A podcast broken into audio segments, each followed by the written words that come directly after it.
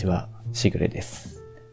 ここでは私、しぐれが日々感じたこと、気づいたことを、つれづれに一人語りをする番組です。小雨が上がるまでのわずかな時間、寝る前のひととき、仕事の合間のあなたの耳のお供にしていただければ幸いです。今日は11月の7日、日曜日です。時間は夕方の5時と30分を少し回ったところです。昨日と今日、今日はちょっと曇っていますが、昨日は、えよく晴れた、え非常に空気の乾燥した天気、関東はそういった天気でして、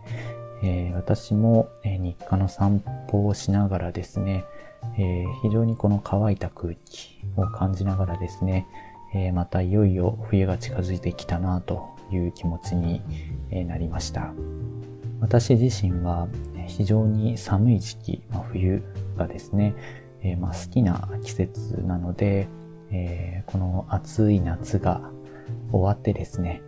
やっとこの寒い時期が近づいてきたなと思うとですね、えー、少し嬉しい気持ちになるのですが、えー、これをお聞きの皆さんの多くはですね、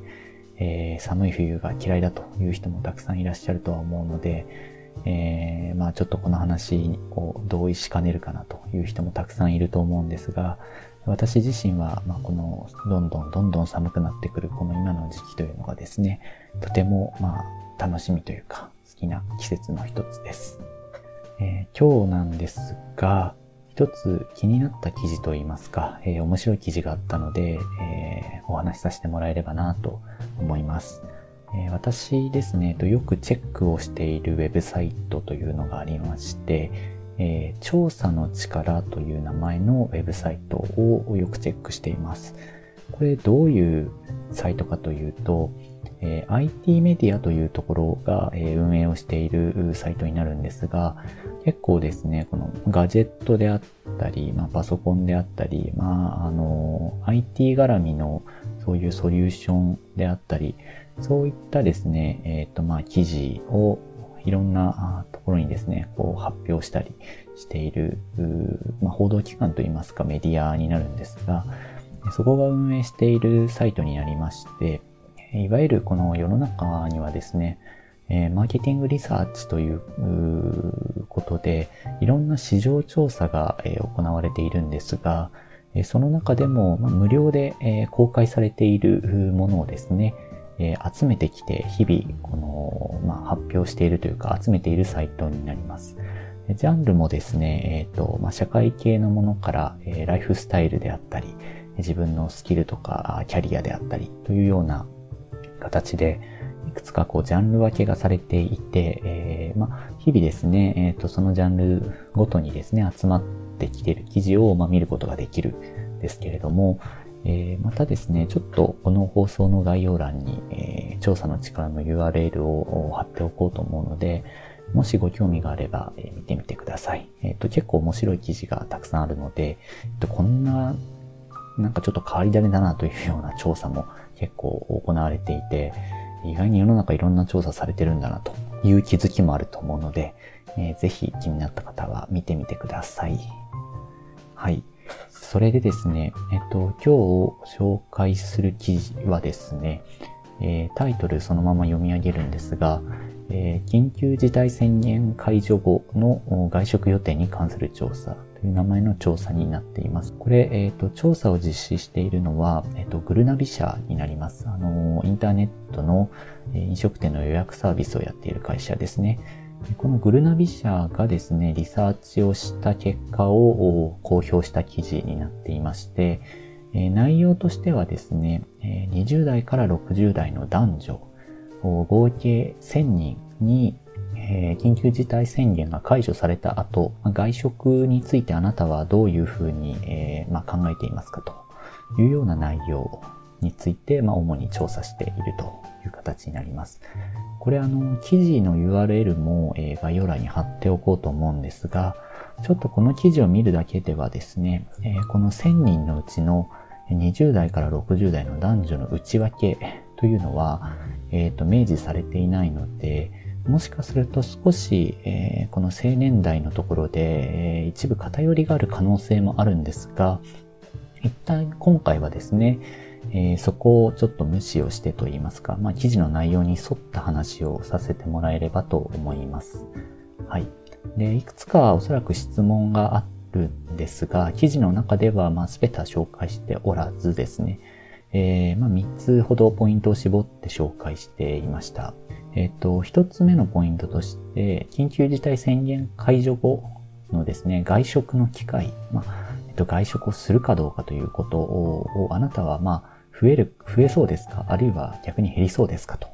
いうようなこと。これをですね、えっ、ー、と、前の月、この調査がおそらく、えー、10月に実施されているんですが、前の月なので9月ですね。えー、9月に比べて、えー、まあ、増えそうですか？ということを聞いています。えー、このことに対して、え回答としてはですね、半数以上が、え一部の年代、30代とかの年代では、えまあ、変わらないという回答が多かったんですが、それ以外の年代については、おおむね50%を超える回答で、え増えそうだという、これは、えー、まあ、増えそう、やや増えそうという回答を合計したパーセンテージになっているようですが、え、まあ、2点目としては、えー、では、緊急事態宣言解除後の外食で、えー、あなた何を意識しますかという回答ですね。えー、これはまあいくつかポイント、選択肢があって、まあその複数回答できるという形式になっているんですが、えその中でまあ回答値の多かったものをランキング化するという形で紹介しています。で、えっと、一応1位から10位まで、え、あるんですが、えっと、まず1位はですね、えっと、少人数で利用する。2位は換気のいいお店を選ぶ。3位は密が避けられる。で、えっ、と、まあ、4位、5位とずっと下がっていって、えっ、と、これちょっと意外だなと思ったのは、えっ、と、このアルコールを控えるという選択肢があって、それは、えっと、10位中10番なんですね。なので一番下。え、パーセンテージで言うと14.7%です。はい。えー、で、3点目ですね。えっと、3点目は、ワクチンの接種証明書をいわゆるそのワクチンパスポートと言われているようなものも含まれると思うんですが、まあ、そういったものであったり、あるいはその PCR 検査の結果証明書のような書面ですね。こういったものを、まあ、一部今ですね、飲食店で入店前に確認しようかという話、動きがあると思うんですが、こういったことを活用していくということ自体が、飲食店を利用する際にあなたは安心につながると思いますかという質問に対しての回答になります。え、ー、と、そう思うという答えた方が19.4%、えー、どちらかといえばそう思う答えた方が56.8%なので、まあえー、その2つ合わせてですね、まあ、ほぼほぼそう思いますというふうに回答された方が76.2%、70%以上の回答になっているということですね。でそれにつきまして、えー、どちらかといえばそう思わないが15%、そう思わないが8%という結果になって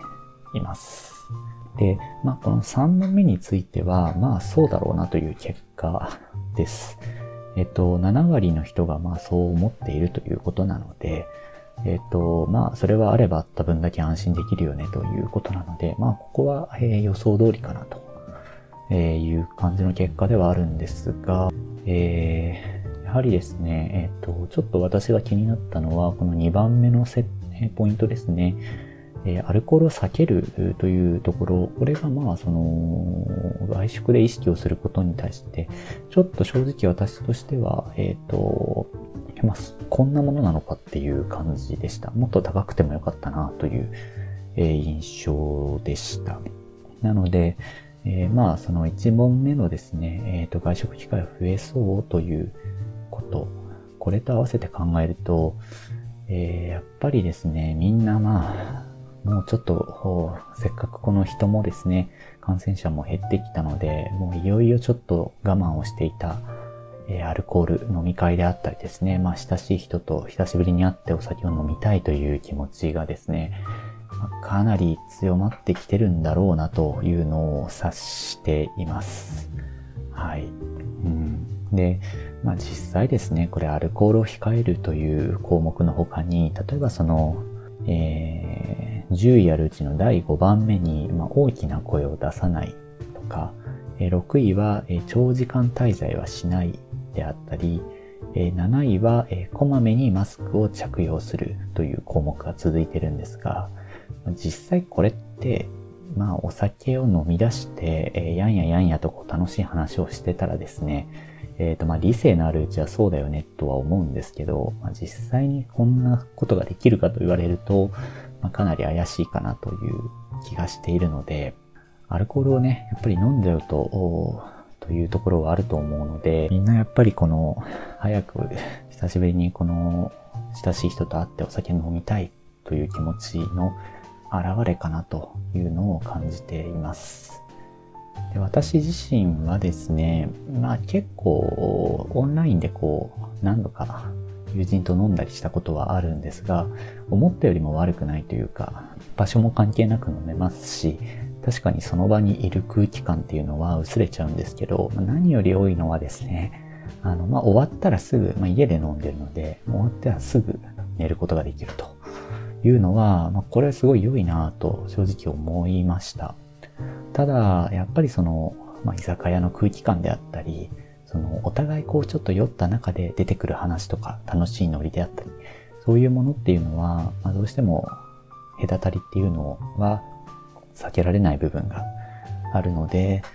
まあ、やはりこういったところですね、えっ、ー、と、もうちょっと我慢できないよという人たちが多いのかなと思っています。アルコールがですね、悪いわけではないとは思うので、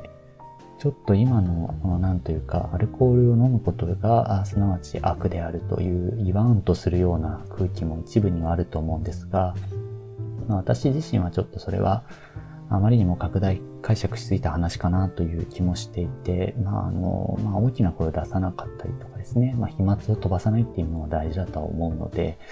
そういったことをですね、もうちょっとみんな意識してくれればなということの方が思います。で、えっと、もう一つ、まあ、この記事を見て思ったことというか、ちょっと憂鬱になったことはですね、えーまあ、みんな飲みたいということと、まあ、アルコール控えるぞということの順位が低いことからですね、